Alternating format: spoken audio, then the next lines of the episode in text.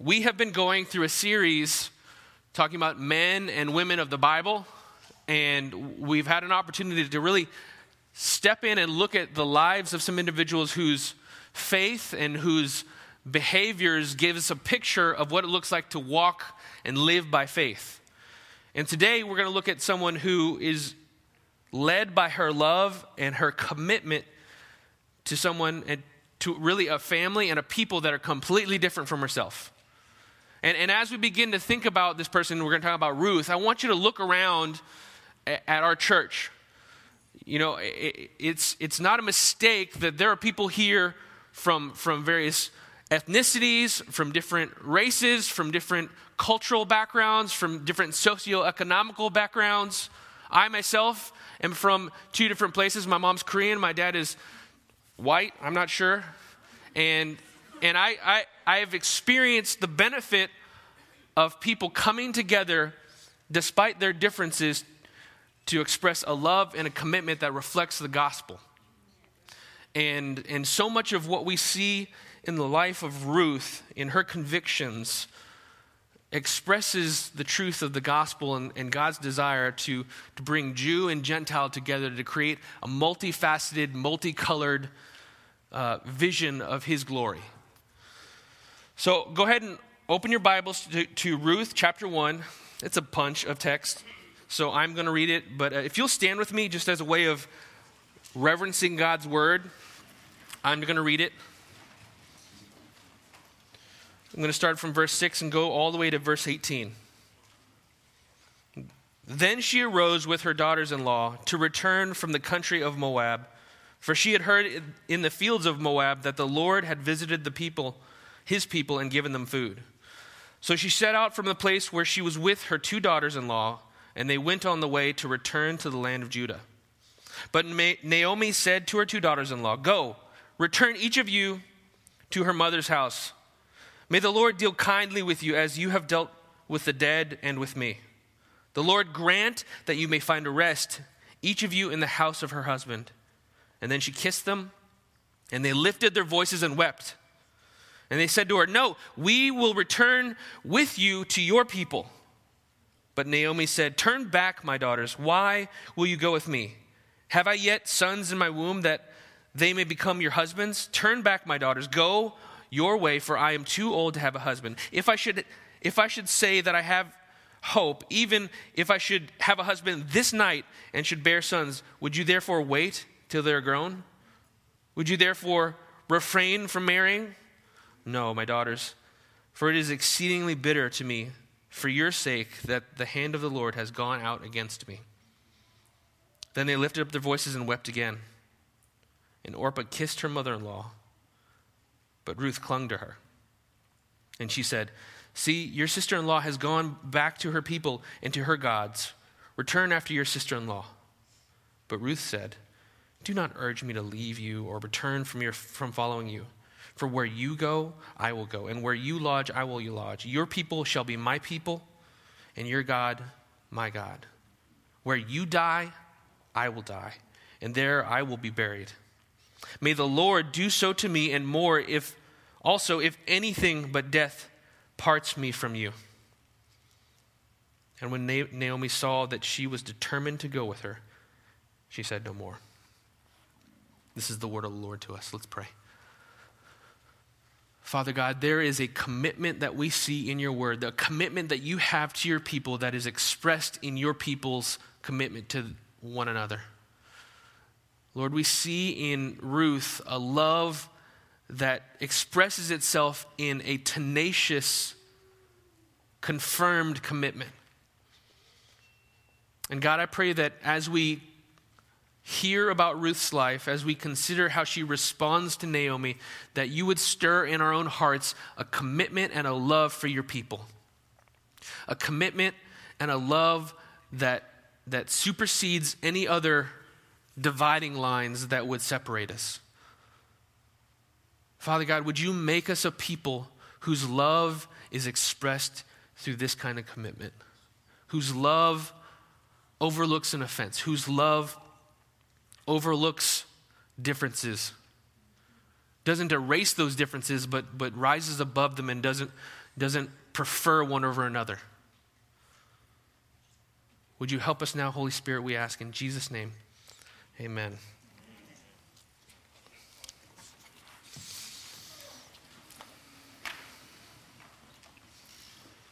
So, family, we see Ruth here in this situation, and, and if you look in your well in your paper Bibles, um, uh, Ruth happens right after Judges, and it's placed there because it's she exists in this cusp between the, the judges and the kings. So, right towards the end of the period of the judges who ruled over Egypt, or not Egypt, ruled over Israel, the people of Israel, before they, they asked for a king. And if you look at verse 1 of chapter 1, it says, In the days when the judges ruled, there was a famine in the land, and a man of Bethlehem in Judea went to sojourn or to travel and, and live temporarily in the country of Moab, he and his wife and his two sons. So we see this guy, and, and you, you find out his name is uh, uh, Elimelech. He goes to Moab because there's a famine in Bethlehem. So he goes to a foreign country, a foreign nation, to live there in order to provide for his wife, Naomi, and their two children, uh, two boys, uh, Mahlon and uh, Chilion. Now, while they're in Moab and while they're living in this foreign land, the husband dies. This is, this is a bad thing. I mean, not just because of the relationship there, but also because he's the providing force for that family. He's the one who's providing for, for Naomi and this, these two boys. And so Naomi uh, finds a way to, to get these boys married to some women, and, and they, they begin to try to build families. Now, they live in Moab for about 10 years. They're married to these two women, uh, Orpah and, and Ruth. But then the worst happens. Both Mahlon and, and Chilion also die. And so Naomi is in a foreign land in Moab with these foreign women, Ruth and Orpah, and she hears word, as we see in chapter in verse 6, uh, she hears word in the fields of Moab that the Lord has visited his people and given them food. So, in, in the land of Bethlehem, there is food, there is bread.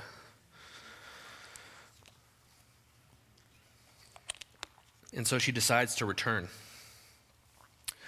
So we see, and we started in, in verse 6, but we see in verse 8 that that she begins this process of returning, but she says to her two daughters in law, Go, you return each of you to your mother's house. May the Lord deal kindly with you as you have dealt with the dead and with me. She says, You guys have been amazing. You have been kind to me. You've cared for my, my sons. You've been faithful to my sons and, and been kind, but you're young.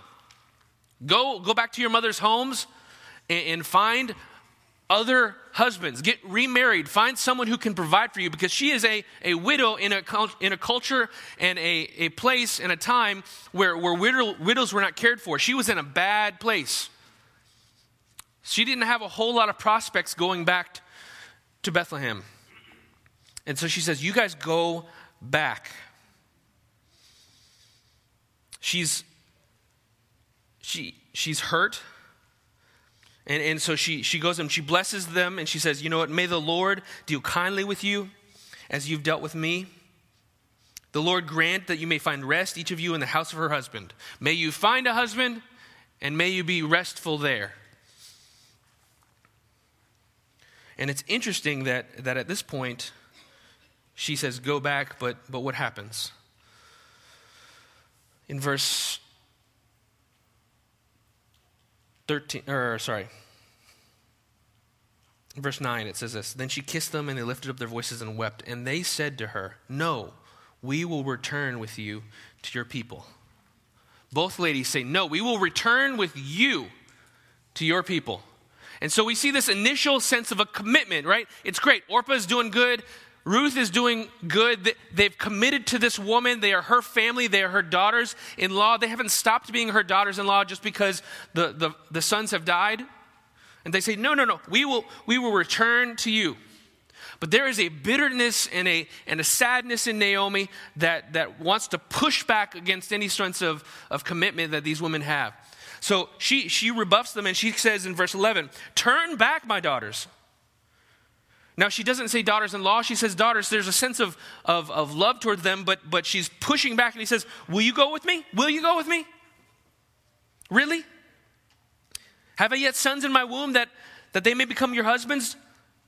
Turn back, daughters, for I'm too old. And she goes on to describe, you know, if I were to have a, a husband right now and we, we just got married, consummated the relationship, and I had some kids, would you wait? You want to wait 20 more years?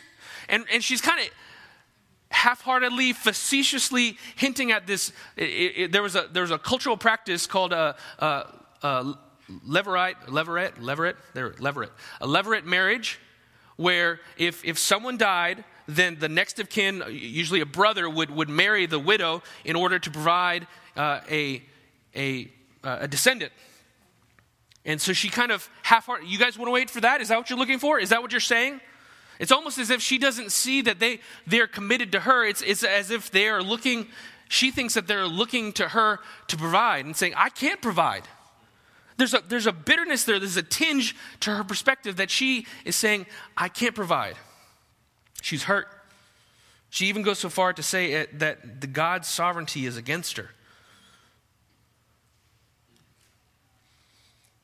It's, it's exceedingly bitter, she says, that in verse 13, No, my daughters, for it is exceedingly bitter to me for your sake that the hand of the Lord of the Lord has gone out against me. Right? The same God who she is invoked to, to bring blessing, she says, that God is against me. The Lord is against me, and, and I'm, I'm upset about it for your sake that, that the Lord, his hand is against me. Now, I, I just want to pause in this moment and say that, that the author doesn't necessarily condemn her for her emotional response. And I, I, I, hope that's an encouragement to you that, that perhaps, as Pastor Jermaine hinted at, maybe you're in a season or a period of time where you look at the sovereignty of God and it doesn't comfort you. You see the circumstances of your life and it doesn't necessarily bring you peace. Maybe there are moments where you're actually angry at what God has allowed to happen, what God has done through His sovereignty, through His providence.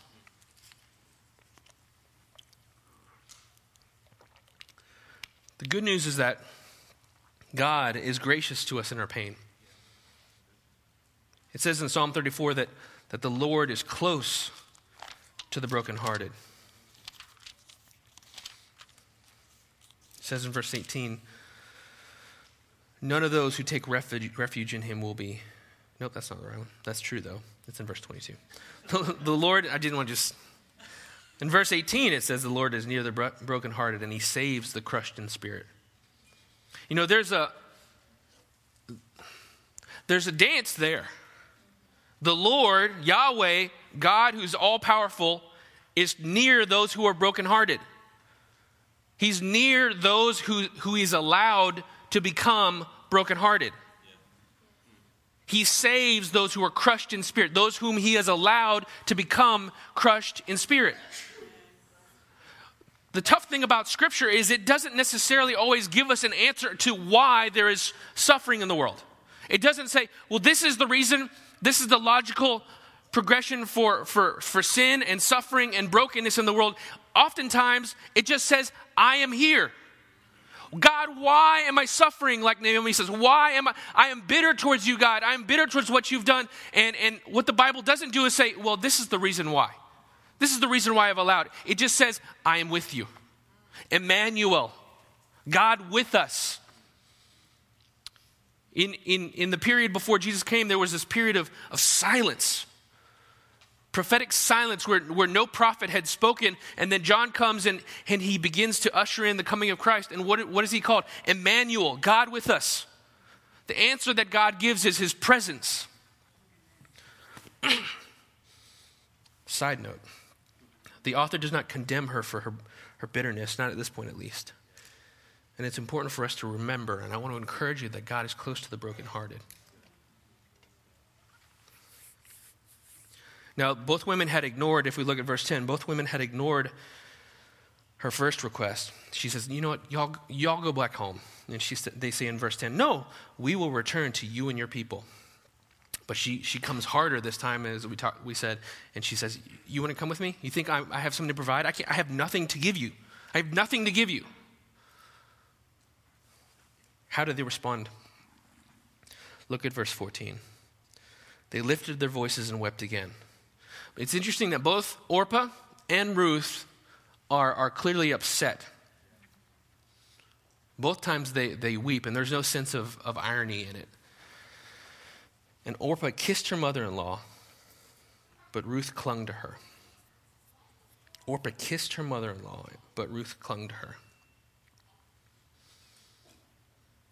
Here we see, we see two things. We see a commitment being recalled and a commitment being confirmed. In Orpah, we see this commitment that she recalls. She says, You know what? Never mind. I'm taking it back. And again, it doesn't seem to be an immoral choice. She isn't necessarily sinning. She's, she's not done anything wrong. She's been freed from her obligation toward her mother in law. Her, her husband has died, and, and there's nothing there that demands that she do anything. There's nothing there that says, if you don't go with this woman, you, you'll be in sin. But it's not the best choice. We find out later because Ruth is the means by which Naomi's life is, is restored and saved. And had she not, it's likely that Naomi would have gone into poverty and maybe even died. So, although Orpah's choice is not, not one of wickedness or evil, it, it, it's not the highest and best. And if we are led by, by, by less than this commitment of love that God lays out for us, we may choose things that are not terrible, but they're not the best. You may be free to make a lot of choices, but that doesn't mean it's the best choice. A lot of people, I meet so many people who go to this church and that church and this church and that church. And, you know, the Bible doesn't say word for word if you. If you don't commit yourself to this one particular church for the rest of your life, you know, everything is terrible and it's a sin. And it's not. I mean, there, there are seasons sometimes where you have to leave a church, and there are seasons where, you, you know, this is the place for you or that's the place for you. But there's a blessing that comes from commitment. There's a blessing that comes from saying, I'm committed to this, these people. I'm committed to this house, to this body, to this family beyond its comfort and beyond its, its, uh, its ease, beyond how convenient it is. Orpah makes a choice that is not a great choice. And I wonder, why, why does she change her mind? Because in verse 10, it says, she's saying with Ruth, No, we will return to, with you to your people. She, she knows the situation. She knows Naomi. It's not like she's surprised by what Naomi says afterwards. She, she knows, and yet, what changes between verse 10 and verse 14? And I'm just speculating, but maybe, maybe she thought she could benefit from the relationship with Naomi. Maybe, maybe she was holding on to something that, you know, Naomi's going to be able to get me something that I need. And once Naomi makes it very clear that she's not going to get her something that she needs, she severs the relationship. Maybe. Maybe she has a really thin sense of loyalty in her. In the moment that, that Naomi pushes back hard, uh, she says, Well, I'm, I'm free of that obligation. It's kind of like the, the college no. You're like, Hey, why don't you come have dinner with us? No, that's okay. You, know, you know, I don't need to do that. No, you should come with us. Okay. You know, no, I, I, got the, I got the meal. I'm going to cover it. No, that's okay. I'll, I'll, I'll, pay. No, no, really, I want to cover. Okay, great. Yes, you, you cover it. Right? That's, that's the college no. It's a polite once with the hope that you will relieve me of this obligation with the second, a second pushback. And I'm, I'm making a joke, but there's, some, there's, some, there's some shallowness to the commitment that, that Orpah feels toward Naomi. And we're not exactly sure what that means, why that is. And while the, the writer of Ruth doesn't vilify Orpah for that, she does, or he does, we, we think it might have been Samuel, but whoever the writer is, we, we do think that they, they lift up Ruth's response. So whereas Whereas Orpah recalls her commitment, we see that Ruth confirms her commitment with her action. Ruth clings. Look at verse 14 with me again. They lifted their voices and wept, right? No, Naomi has said, No, go away. And Orpah kissed her mother in law, but Ruth clung to her. And the word there, clung, is the same word that we see in Genesis chapter 2 right after Adam and Eve are united. And it says in verse 24, Therefore a man shall leave his father and mother and hold fast to his wife. Hold fast, cling. It, it represents a familial tie. Ruth has said, You are my family. I don't just leave family. You are my family. Whereas Orpah, it was this relationship, there was a transactional sense to it. I've married, therefore we're connected. I'm not married, therefore we're not connected. Ruth has said, We are as good as flesh and blood. And she, if it's, if it's not clear, she goes on. Do not urge me to leave, she said in verse 16. For where you go, I will go. Your purposes are my purposes. Your direction is my direction. Your forward is my forward. Your good is my good. Where you go, I will go. Where you lodge, I will lodge. Where you stay, I will stay. Your home is my home. Your house smells like my house. Your weird house smell is my weird house smell. I bring that up a lot, but that is for real. That is your family. That is the most visceral description and, and, and experience of your family as you can have is the, the smell that you have walking into your house. And that's the most visceral experience that you can have with someone else's family. Is you walk in you're like, this is someone else's family. This smells different. Where you lodge, I will lodge.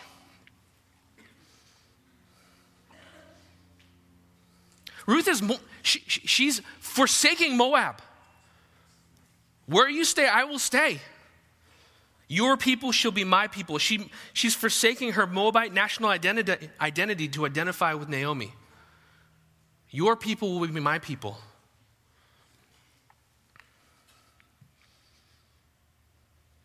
It's interesting if we look at verse 10, when, they, when, when Orpah and, and Ruth say, No, we, we want to stay with you, what they say is, No, we will return with you to your people.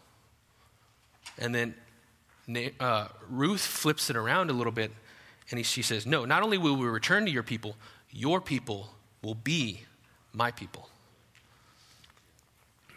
And she, she even goes to say, Your God will be my God. Ruth forsakes the gods of Moab for Yahweh. Now, we don't know exactly the depth of that forsaking. Maybe this is a, a full on conversion. Maybe this is a, a hint at, at, at some, some, some uh, nascent faith that's happening. Maybe there's, there's some growth. Maybe this is a full on, I'm, I'm, I'm throwing my hat in with Yahweh.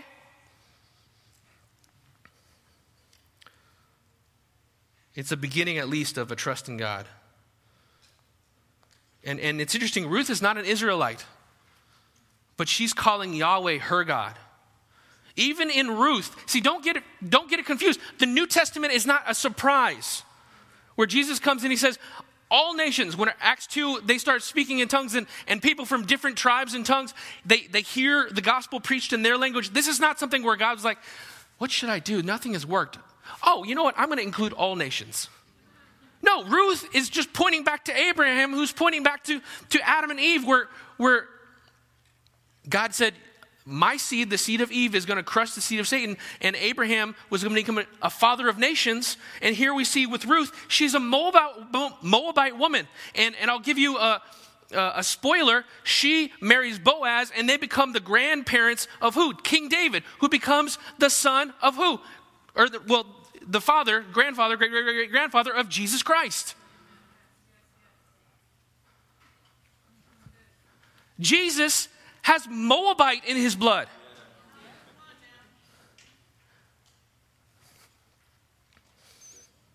He says, Your God will be my God. Paul tells us in Ephesians chapter 1, I'm going to read it out to you because it's really important. Sorry, not chapter 1, in chapter 2. Listen to what he says about, about Jews and Gentiles. Therefore, remember that at one time you Jews, or sorry, you Gentiles in the flesh, called the uncircumcision by what is called the circumcision, which is made in the flesh by hands, remember that you were at that time separated from Christ, alienated from the commonwealth of Israel, and strangers to the covenants of promise, having no hope and without God in the world. That was our position as Gentiles. Now, maybe there's some ethnic Jews in here, and that's fine. That doesn't apply to you directly. Um, it does apply to me. But now, in Christ Jesus, you who were once far off have been brought near by the blood of Christ. For he himself is our peace, peace, who has made us both one and has broken down in his flesh the dividing wall of hostility by abolishing the law of commandments, so that he might reconcile us both to God. God's intention from the beginning was to bring together Jew and Gentile. This nation, that nation, this nation, that nation. That didn't, didn't mean that he, he erased the differences. Right? At Pentecost, what didn't happen is everyone started speaking English because that's God's language. No. You had people speaking this language and that language, Aramaic and, and Greek and other languages that I hadn't looked into.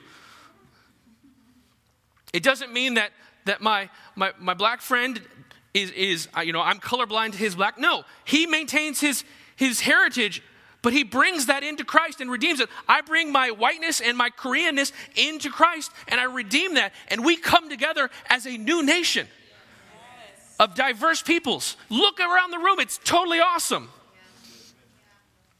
I mean, we've got people from all over the place. That was God's intention. And it's, it's hinted at here in, in Ruth. Your God is my God. This is a picture of what Christ came to accomplish in the New Testament. And she goes on to say, Where you die, I will die. Right? This is the original ride or die. I mean, this is well before that. I mean, she is, but she's serious, right? I'm going where you're going. I'm dying where you're dying. I'm going to be buried where you're buried. there are certain things that you just don't do with your friends. You don't, you don't say, I'm going to, I'm going to go buy a, a, a plot of land for my casket. You want to come with me? No, that's a family thing. You have a family plot. This is the, this is the Barnes plot. That's dark, but, but when, when, when Ruth says, Where you're buried, I'll be buried, she's saying, I am of you. Her commitment to Naomi was thorough and complete, and her love was evidenced by this commitment. Now, the, the thing about it is, is, like Ruth, we are called to love a people who are not of us. We're not just called to a club of, of people who are like us. We're not just called to, to love people who are similar to us. You know, I would say most of you are not super like me. That's probably good for you. but, but we get to come together and be committed to one another under Christ because Christ has he has broken down the dividing wall of hostility. The things that divide us he's broken down in order that, that we might bring the things that are different and redeem them before Christ and celebrate them. We're called to love those who are different. And, and that has to happen in the context of, of a commitment. It's easy, oh, I, you know, I love those people over there. You know, I, I really care about such and such group. Well, that's easy to do when you never hang out with them. It's easy to do when you, you don't have to listen to their music. It's easy to do when you don't have to go over to their house and smell their house. It's easy to do when you don't have to eat their food. You understand where I live. It's all about tastes and smells. There's a kind of commitment that says, I'm going to be about you and I'm going to be about your life and I'm going to enter into it. Where you go, I will go. Where Jermaine goes, I will go. Where we've gone, we've, I mean, they, North Carolina, Virginia, we're doing things together. We're doing things here in Sterling. The people in Sterling, I want them to come to our church and feel like, hey, these are my people. Where, where I go, they go. My God is their God. The things that bring us together is, is God. And, and the fact that this is our home and, and we have a God who has brought us here. Not the fact that I listen to 104.1 or you listen to 91.9 or I listen to 99.5 or you know you listen to Sirius, whatever. What brings us together is the fact that we are under Christ, in Christ, through Christ, to Christ. To quote Pastor Jermaine. I was about to be like, you know what? You just do that. It's so good. Family, Christ came to love those who were different and to uh, enable us to be people who loved and were committed to those who are different. We talk about experiencing Christ, we talk about experiencing community and extending this kingdom. That comes, that comes at a cost, and that cost is commitment. It's not, it's not some weird, I'm not asking you to be weird. I'm not asking you to, to just ignore weirdness and just do bad things in the name of, of, well, this is my church and that's church authority. No, no, no, no. We're all under God's authority. But God's authority does command us to live and love the same way that Christ came to live and love, to commit in the same way that Christ came to commit to his people. Right? He had a pretty decent spot in heaven. But he committed to people who didn't love him, didn't like him. On the cross, dying, he's looking at them and saying, Man, forgive them. I, you know, I, I got to work with this group of people. These are going to be my people. And you're going to be faced with people who give you opportunity after opportunity to, to give up on them. They're going to say to you, like Naomi, just go somewhere else. It's not worth it. I don't have anything to offer. And our call, because of Christ, is to love people who don't have anything to offer us. To, to be like Ruth because Christ has been good to us. Because Christ has, has broken down this wall, has brought us to God Himself.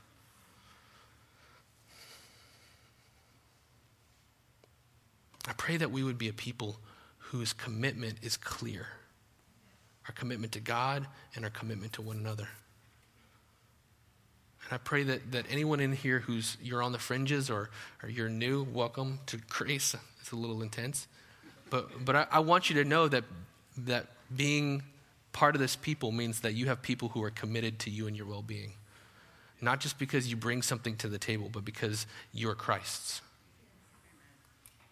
I care about you because you are Christ. I don't care about you because you can serve on Sunday. I care about Sterling. I care about Leesburg. I care about Ashburn. I care about Fall, um, Falls. I, mean, I almost said Falls of the Neuse. That's in North Carolina. But uh, Great Falls. I, I, I care about these, these places because God cares about them and His people are there. People to whom we've been called to be committed. Would you love like that? Would you allow God to, to communicate His love to other people through your love to them? Let's pray. Father God, I thank you so much that you love us. I thank you that you give us a picture in Ruth of a love that commits to the point. It's, it's a ride or die love. I pray that you would help us to know first and foremost that that's the kind of love that you love us with. And then out of that confirmation, that we'd be able to love others that way.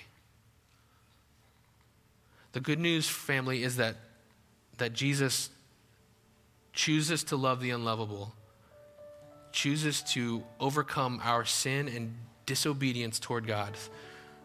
He did this by living a perfect life, a righteous life, a good life on, on earth, the only good, perfect life on earth, and then dying on the cross, bearing the punishment and the wrath of God for sin.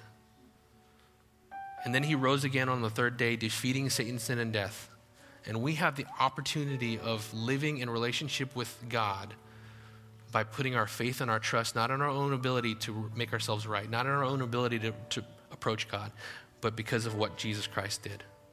If you want to trust in Jesus Christ today,